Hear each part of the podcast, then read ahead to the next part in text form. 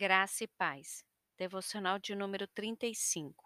Esse é o último devocional desse bloco de cinco devocionais sobre o temor do Senhor. É, nós vamos ler um versículo que está em Deuteronômio 5, 29, que fala o seguinte: Quem dera eles tivessem sempre no coração essa disposição para temer-me e para obedecer a todos os meus mandamentos.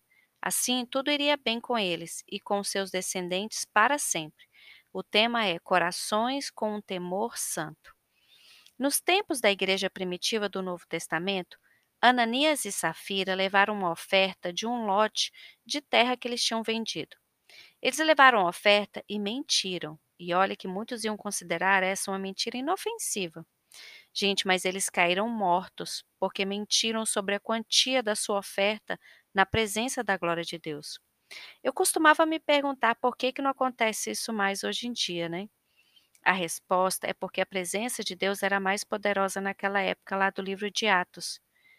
Lá no livro de Atos, relata que em seguida ao acidente, gente, Pedro andava pelas ruas de Jerusalém e os enfermos eram curados com a sua sombra. Quando a sombra de Pedro tocava, as pessoas eram curadas. Não vemos milagre mais assim hoje em dia.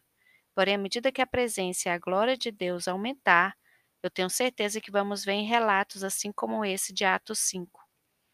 Observe o que aconteceu depois que Ananias e Safiras caiu morto. Lá em Atos 5, um grande temor apoderou-se de toda a igreja e todos os que ouviram falar destes acontecimentos. Aqueles cristãos entenderam que precisava repensar sua maneira de tratar a presença e a unção de Deus.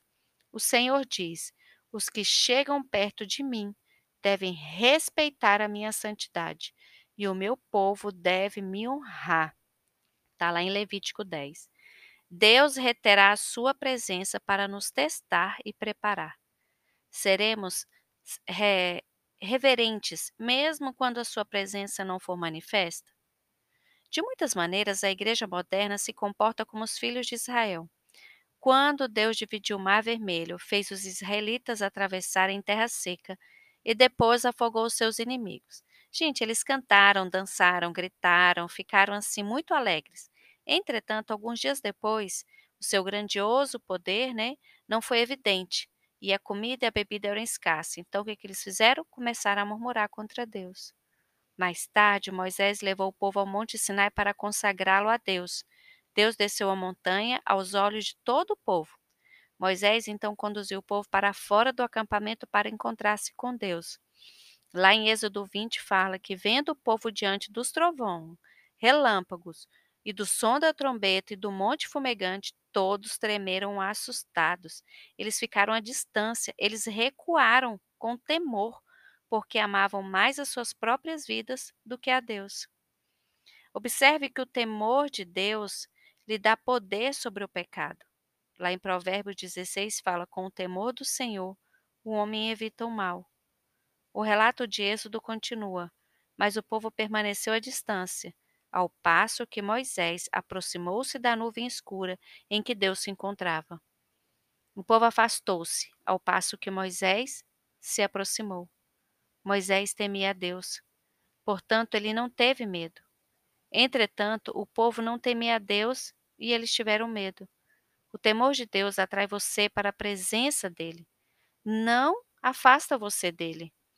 Mas o temor ao homem faz você se afastar de Deus. Quando somos aprisionados pelo temor do homem, sentimos-nos mais confortáveis na presença de homens do que na presença de Deus. Eu sei que esse devocional de hoje é uma palavra dura, mas ela é importante para que você se achegue a Deus. A razão é que a presença de Deus expõe o nosso coração e traz convicção. Que possamos temer a Deus e não ao homem. Corra para a presença de Deus. Peça a Deus para revelar o seu coração e expor os motivos que impedem você de avançar mais profundamente à presença dele. Vamos orar? Senhor, a Bíblia nos diz que somos abençoados porque cremos em Ti sem te ver. À medida que estudo a tua palavra com revelação ao temor do Senhor, faze a minha fé aumentar. Não quero apenas dizer que temo a ti, mas desejo viver isso. Proponho-me a obedecer os teus mandamentos e a crescer no conhecimento de ti. Sou grato porque o temor do Senhor reveste-me de poder para vencer o pecado. Por tua poderosa graça, apoio-me em ti e me aproximo da tua presença. Entrego nas tuas mãos capazes cada uma das minhas necessidades durante cada hora deste dia. Em nome de Jesus. Amém.